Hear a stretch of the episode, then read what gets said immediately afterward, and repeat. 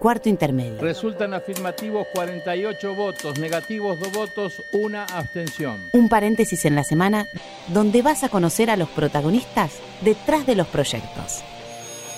Porque una ley te puede cambiar la vida. Arranca la sesión.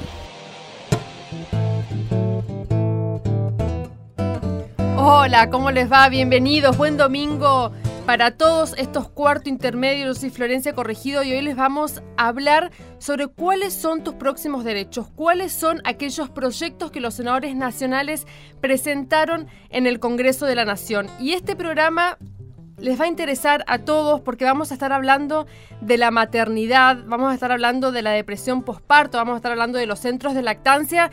Según eh, UNICEF, el primero de enero de 2019, solamente el primero de enero, solo ese día, nacieron 395.072 niños en todo el mundo. Así que este programa va dedicado a todos los niños de todo el mundo.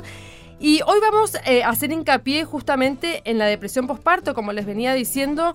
A ver, la maternidad puede ser un motivo de enorme alegría, por supuesto, pero también puede plantear numerosos desafíos y dificultades. Así que ya tenemos en línea al senador Pedro Breyer Pócar de Corrientes. Hola, senador, ¿cómo anda? ¿Qué tal? ¿Cómo le va? Muy bien, buen domingo. Gracias igualmente. ¿Cómo se pasa un domingo en, en, la, en la ciudad de Corrientes primero? Me interesa, porque la costanera que tiene Corrientes y los atardeceres que tiene Corrientes yo creo que no lo tiene en ninguna parte del mundo. Ah, bueno, muchas gracias. Sí, la verdad, sí. La verdad que sí, pasamos muy bien. Normalmente yo estoy en mi casa en San Cayetano, en las afueras de la ciudad. Ajá. Este, bueno, de mucha paz. Así que sí, sí, sí, sí, es el día que trato para leer, poner un poco al tanto de varias cosas, bueno, senador, tiene un proyecto de ley para que la segunda semana del mes de marzo sea la Semana Nacional de Concientización sobre la Depresión Postparto. ¿Cuál es, ¿Cuál es el objetivo de este proyecto? Lo que intentamos es que, bueno, eh, la gente eh, eh, conozca cada vez más estas cosas que hace que hoy se estudian todos los días, hoy se estudian todos los días y que a lo mejor hace unos años no, no era tan común que se, que se supiera, ¿no? A lo mejor por ahí falta información. No nos olvidemos que, que mucha gente recibe una, un, servicio de salud que a veces eh, no pasa por la, atención permanente, ¿no es cierto? En el caso de la parturienta, este, por ahí se atiende en un servicio determinado en un hospital y concluidos los trámites de nacimiento, si todo está bien, se va a su casa y, un poco ahí se corta el control, no sé si me explico. Entonces, este, la idea es que, bueno, eh, se sepa que estas cosas pueden pasar. Claro. Porque estas cosas pasan. Senador, eh, como última, lo saco por un ratito del legislador, del senador nacional que representa la provincia de Corrientes y lo pongo en el lugar de padre. Es padre. ¿Cómo fue la experiencia de, acompañar en ese proceso de esos primeros meses cuando nació su primer hijo? Para mí fue toda una, una experiencia espectacular yo estuve en la sala de parto acompañando a la madre en ese tiempo este, y todo lo que vino después, cuando uno tiene el primer hijo, experimenta sensaciones que, que, no sabía que existían, por lo menos eso me pasó a mí, ¿no? Y bueno, y también experimenta cosas como no, por ahí no dormir toda una noche, porque bueno, una vez me acuerdo que los primeros días, hacían tres días, cuatro que habían así, lloraba y lloraba y lloraba, y bueno, y lo llevé como dos veces al pediatra y me dice, no tiene nada, y, usó un término que vos conocés, no se halla nomás todavía. Claro. que para que la, sepa la gente de Buenos Aires no se halla, no, no, se, claro. no, se acostumbra todavía, se acostumbra. Bueno, hay que es así, es, parte de este proceso, ¿no? Que los padres no duerman durante los primeros días. Senador, muchas gracias. Un beso enorme a todos los correntinos. Gracias, querido. Gracias, hasta luego. Se estima que el 10% de las mujeres embarazadas y el 13% de las madres recientes aproximadamente padecen un trastorno mental, con frecuencia depresión o ansiedad. Y ahora vamos a hablar con nuestra próxima invitada. Ella es la licenciada Natalia Aliwori, es psicóloga especializada en salud perinatal, matrícula nacional 47600 y matrícula provincial 96341. Hola Natalia, buenos días, ¿cómo estás? ¿Qué tal, Florencia? ¿Cómo estás? Bueno, muchas gracias por, por atendernos. Tenemos muchas dudas de este lado y del otro lado de eh, madres y padres también escuchándonos con muchísimas dudas. Primero, lo primero que te quiero preguntar es, ¿qué es la depresión posparto? Bueno, a ver, comúnmente se utiliza este término en el lenguaje vulgar como si fuera lo que nosotros los profesionales de la salud conocemos como tristeza posparto, que es un una especie de cuadro adaptativo de llanto los, las primeras semanas. Pero cuando nosotros hablamos de depresión postparto, hablamos en realidad de un trastorno del estado del ánimo serio, ¿sí? Es como si fuera una depresión en cualquier otra etapa del ciclo vital, solamente que en este caso se encuadra en el periodo perinatal, esto es, o durante la gestación o durante el posparto, el puerperio. Ok, o sea que puede existir eh, durante, mientras la mujer está embarazada, también puede haber una depresión. Sí, no es solamente después que el chiquito nace, digamos. No, de hecho muchas depresiones posparto, eh, previamente uno puede sondear que ya había sintomatología durante la gestación. El mm. tema es que hay muy poco diagnóstico, claro. porque generalmente los profesionales que están más en contacto con las madres, los padres y las familias no preguntan demasiado sobre el mm. estado emocional, sobre la situación actual y demás. Como te decía, la tristeza postparto, que también se conoce como baby blues, tiene que ver con esas primeras semanas luego de dar a luz en la que uno está con la habilidad emocional, con cambios repentinos del estado del ánimo, con llanto se le dice sin motivo frecuente, aunque hay un montón de motivos, porque es un, un periodo de crisis, de reacomodación, de duelos, ¿no? De muchos cambios que genera mayor vulnerabilidad. Ahora bien, cuando hablamos de baby blues o tristeza postparto, no estamos hablando de una manifestación psicopatológica. Estamos hablando más bien de algo que suele aparecer entre el 50 y el 80% de las mujeres, sobre todo suele coincidir con la vuelta a casa, ¿no? Y tiende a remitir de forma espontánea, no es para preocuparse. ¿Hay más mujeres de lo que creemos con, con depresión posparto y que ellas ni siquiera saben? Sí, sin dudas. Me animo a decírtelo así de categórica, porque como te decía antes, no hay eh, detección precoz, no hay formación específica en muchos profesionales, con lo mm. cual es... Y además, a ver, otra cosa, está tan idealizada y romantizada la maternidad que a veces es mm. muy complejo hablar de malestar, angustia, irritabilidad, ambivalencia. Total. a mí me eh, gustó recién, vos mencionaste la palabra crisis, cuando un niño eh, nace y, bueno, y la familia cambia, por supuesto, que es una crisis también de, de, la pareja. Me gustaría hablar de esto y me gustaría que, porque hace un tiempo ya me parece que se viene, se viene hablando de la maternidad eh, de, la, de la real maternidad, ¿no es cierto? Y no de los cuentitos de hadas y románticos como recién decías. Es una crisis, está bueno decirlo, y no está mal pasar por crisis porque eso también es como que las mujeres eh, después se sienten culpables, ¿no? Totalmente. A ver, nosotras decimos que por más deseada y planificada que sea la maternidad, no deja de ser una crisis vital en términos de que es un momento eh, de ruptura en algún punto, ¿no? Vos decías a nivel de pareja, podríamos ampliar a nivel individual, a nivel sistema familiar, ¿no? Los vínculos se van eh, modificando, incluso con nuestras propias madres, con nuestras amistades, con lo cual es un momento de mucha movilización y muchas veces las mujeres eh, ante la demanda imposible de concebir previamente a la maternidad, ¿no? Porque nunca ninguna se imagina, más allá de que te digan, prepárate para no dormir o lo que fuere, nunca ninguna se imagina lo que implica realmente poner el cuerpo y el alma para estar en una función de cuidados 24 por 7, ¿no? Mm. Porque aún volviendo a trabajar, que es otro tema, y demás, eh, la carga mental que implica estar resolviendo, eh, recordando, ¿no? Y pendiente de, es muy agotador. Sí. Entonces, como decíamos, no deja de ser un periodo de grandísimos cambios y por eso te decía que lo de sin motivo aparente es muy entre comillas, ¿no? Porque tenemos suficientes motivos para llorar, también para estar contentas por momentos, ¿eh? No digo que sea uno o el otro. ¿Qué momento, vos, eh, vos recién hablabas de, los vínculos, ¿no? Eh, ¿Qué lugar tiene que ocupar eh, en ese momento la familia? O sea, el, padre del, bebé que acaba de nacer, la madre, la abuela, la, todos, porque pasa, pasa en todas las familias, creo yo. Este, este programa le va a interesar mucho a todos, porque todos han pasado por esto seguramente, que se te acerca a tu suegra y te dice, yo no le daría esto, yo no le pondría aquello, yo no le daría... O sea, ¿cómo impacta eso en la madre que acaba de parir? Principalmente lo que necesita una madre eh, recién parida es sostén. Las necesidades de las mujeres madres no distan mucho de las necesidades de los bebés recién nacidos.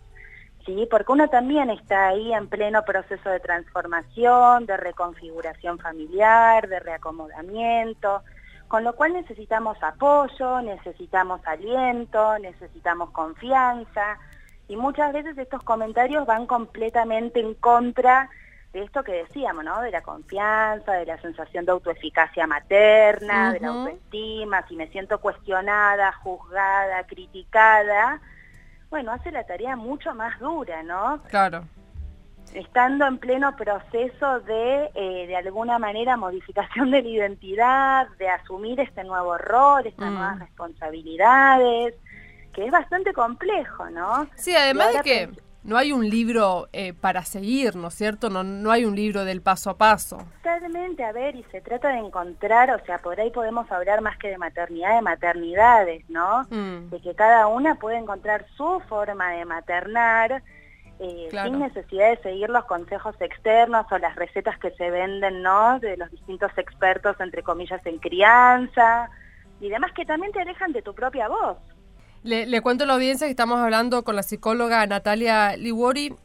¿Tienen depresiones posparto los hombres? Hay todo un debate con el nombre, si es depresión posparto porque el nombre no pare o si, cómo llamarle. Pero sí, a ver, esta crisis vital la atravesamos todos, ¿no? Eh, tanto las madres como los padres. Y uno de los mayores predictores, de hecho, de la depresión masculina en esta etapa vital es la depresión materna. En general hay una asociación. A ver, de todas maneras, se suele manifestar de forma distinta la depresión en las mujeres que en los hombres, en los hombres en general aparece más ligado a conductas eh, de consumo, por ejemplo, o irritabilidad. Mm. Eh, en general las mujeres estamos más en contacto con las emociones y el llanto. El hombre, lamentablemente en esta sociedad, todavía falta el contacto con sus propias emociones y a veces está como más habilitado socialmente ¿no? El enojo, eh, las discusiones, etcétera, etcétera. ¿Cuáles son aquellos síntomas, como para estar alerta, no solo esa mujer, sino todos los familiares? Tienen que estar muy atentos, por ejemplo, al estado emocional, a una angustia y una sensación de vacío que muchas veces es permanente, ¿sí? a dificultades a veces en el vínculo con el bebé, a veces se producen como sensaciones de ambivalencia o de mucho temor a estar a solas, por otro lado, se suelen observar también cambios muy repentinos, tanto en el sueño como en el apetito. Mujeres que de repente se sienten tan mal que no pueden comer, o por el contrario que no pueden parar de comer, y esto se visibiliza incluso a nivel apariencia física, por eso te decía que son cambios bien notorios, o dificultades en el sueño que van más allá de los despertares de los bebés, ¿sí? que por ahí el bebé duerme y una no puede dormir, no mm. puede parar de pensar eh, en general pensamientos además con un contenido muy negativo y culpógeno, o sea, que generan mucho, mucho malestar. Y otro gran, gran indicador es la dificultad para disfrutar de cualquier cosa. ¿Hasta, hasta cuándo puede, puede perdurar la depresión posparto? Perdurar o aparecer.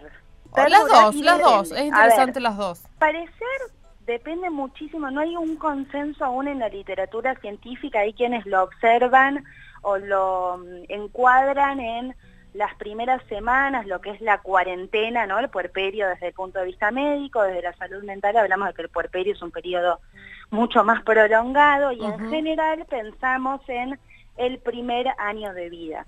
Y luego, eh, cuánto esto pueda prolongarse, en realidad depende mucho del diagnóstico, la detección y el tratamiento.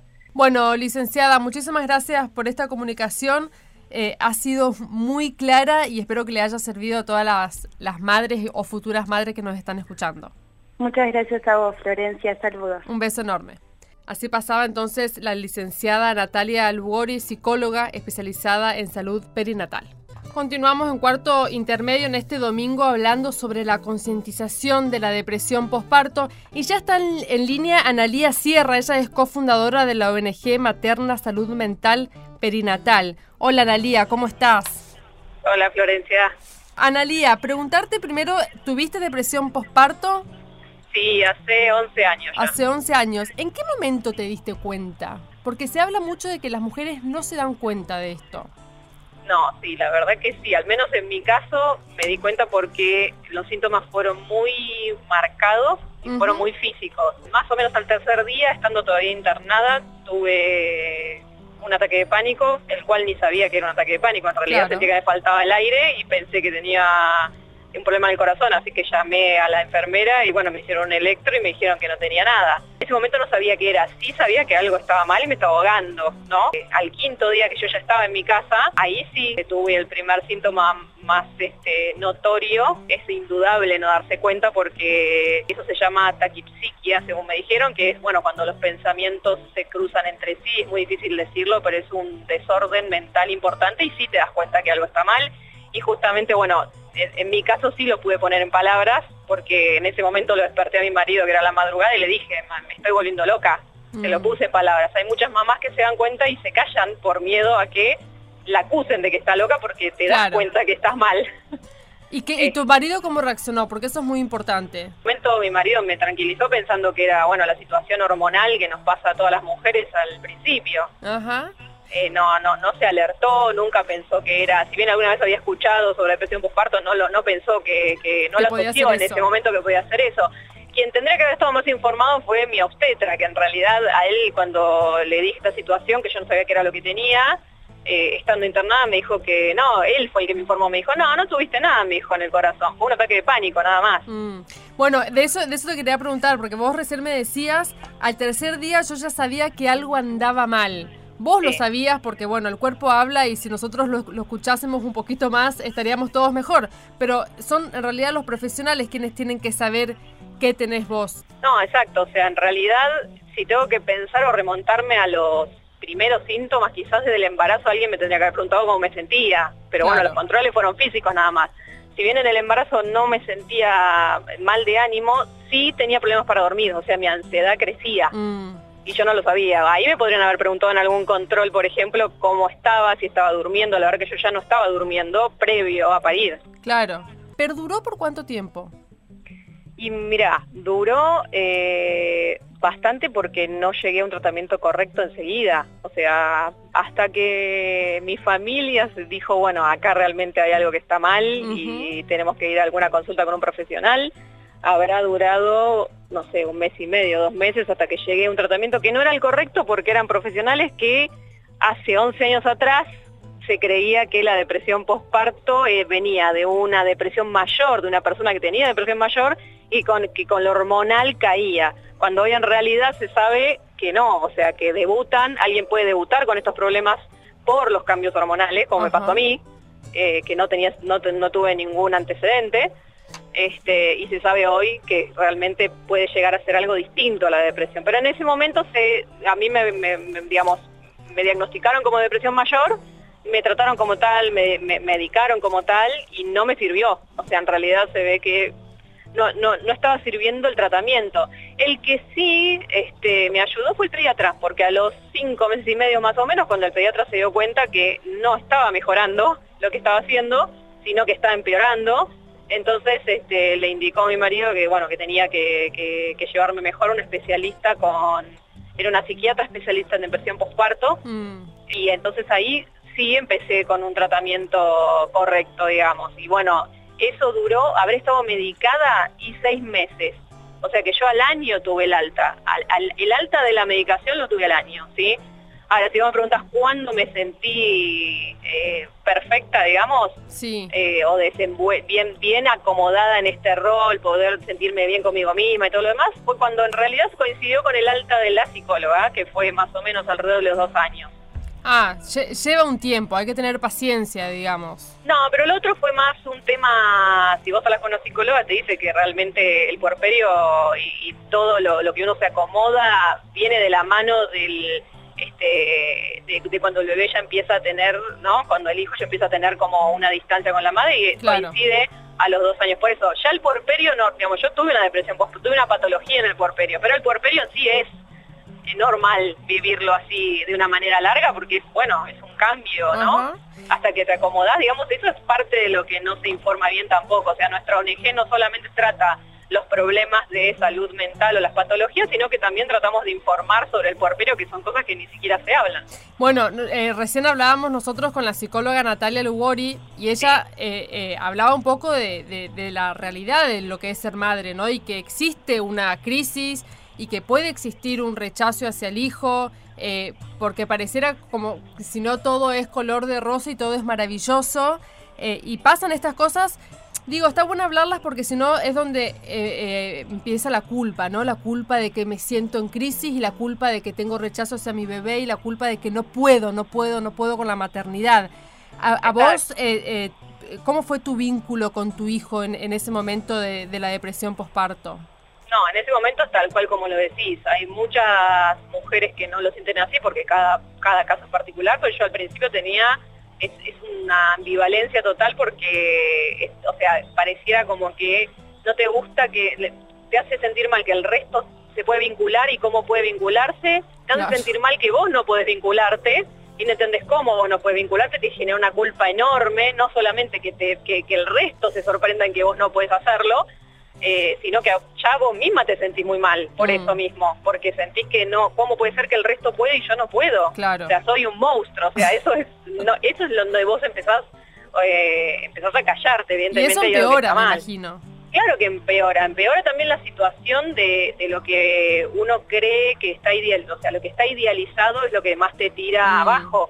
¿no? Porque esto es lo que hablamos recién, o sea, lo que no se habla realmente de la dificultad de la maternidad en sí, de cuando uno, eh, que no es, no es para asustar, digamos, ni nada, uno, digamos, el idealizado no sirve, ¿sí?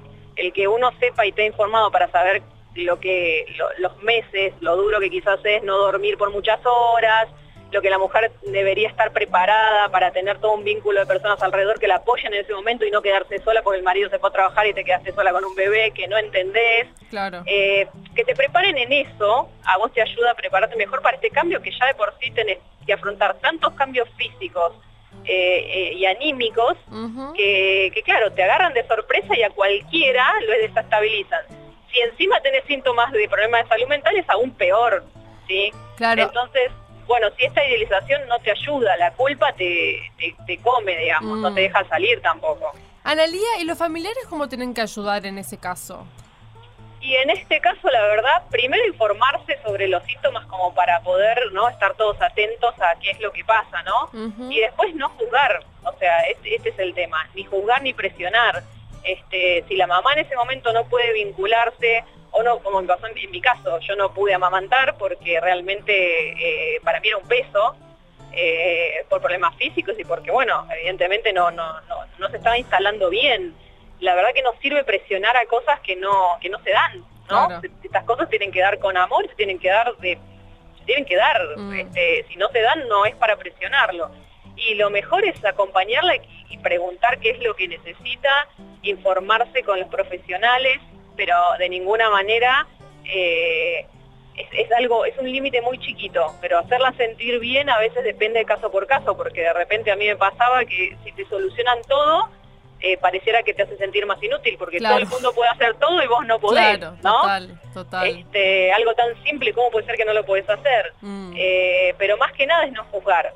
no jugar, entender que necesita mucho acompañamiento y ocuparse de ese bebé.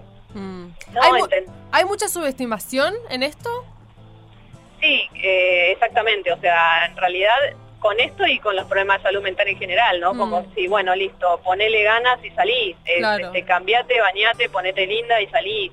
Y la verdad que no, hay un momento en el cual ya el cuerpo no genera lo que tiene que generar y ya no depende de uno, ya es algo físico. Eh, hablando de la depresión, ¿no? Después hay otros problemas, pero en la depresión hay un punto en el cual uno se tiró y se tiró. Claro. Y, no hay, este, por más que haya una topadora, no te van a sacar. O sea, por más que te digan, bueno, ponele onda y salí, no. Claro. Uno tiene, que ir tiene que ir al trabajo y tiene que trabajar bien y tiene que atender al marido y tiene que atender al bebé y encima se tiene que arreglar y ponerse linda. Es demasiado.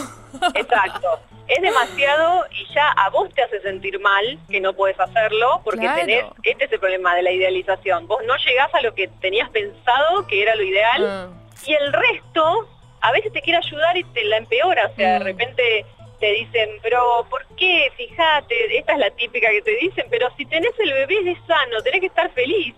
Y no, la verdad que te hunden más todavía, porque están reafirmando que no tenés ningún problema y que evidentemente el problema es tuyo. Claro. ¿Por qué estás mal si tendrías que estar feliz? Claro, estás loca.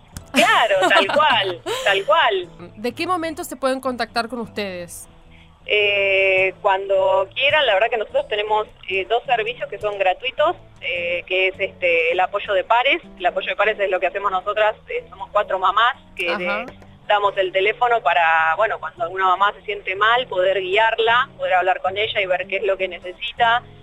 la verdad que el apoyo de pares es fundamental porque es, este, bueno, nada, sentir esto que dijiste vos, bueno, estoy loca, no, hablas con otra que le pasó lo mismo y que salió, ¿cómo saliste? Es tranquilizar a esa mamá y que se dé cuenta que no es la única que pasó por eso y que bueno, que con tratamiento se sale, ¿no? Y después tenemos el grupo de reflexión, que es un grupo también gratuito, ahí cerca del Abasto, en donde nos juntamos una vez por semana. El grupo está moderado por una psiquiatra y una psicóloga perinatal y también más más este, que hemos pasado por esto y que bueno, acompañamos. Bueno, Analía, muchísimas gracias por, por contar tu caso, por esclarecer mucho más esto y por, por ayudar seguramente a un montón de mujeres que nos están escuchando en este momento te puedo dejar eh, donde nos pueden encontrar, Por supuesto, si te parece. Eh, bueno, Facebook somos Materna, Salud Mental Perinatal. Por Twitter e Instagram es arroba materna en red. Y por mail saludmentalmaterna arroba gmail.com. Buenísimo, ahí está todo, todo, dicho. Gracias, Analía. Gracias. Un beso enorme. Un beso. Y ahora se nos terminó el tiempo, nos vamos, nos vamos, Sonia. Bueno, muchas gracias por estar eh, ustedes del otro lado. Se quedan en este domingo más que informados con este tema de la depresión postparto. Existe, hay que tratarlo, hay que eh, informarse y hay que llevar a tiempo esta situación. Los queremos un montón y nosotros nos volvemos a reencontrar el próximo domingo aquí en Radio Nacional, la radio de todos. Los y las que hacemos cuarto intermedio somos, en la conducción, Florencia Corregido y Mariano Castro. En la producción y edición, Paula Rojo y Sonia Buller. Este programa fue producido por el Senado de la Nación desde la Biblioteca del Congreso.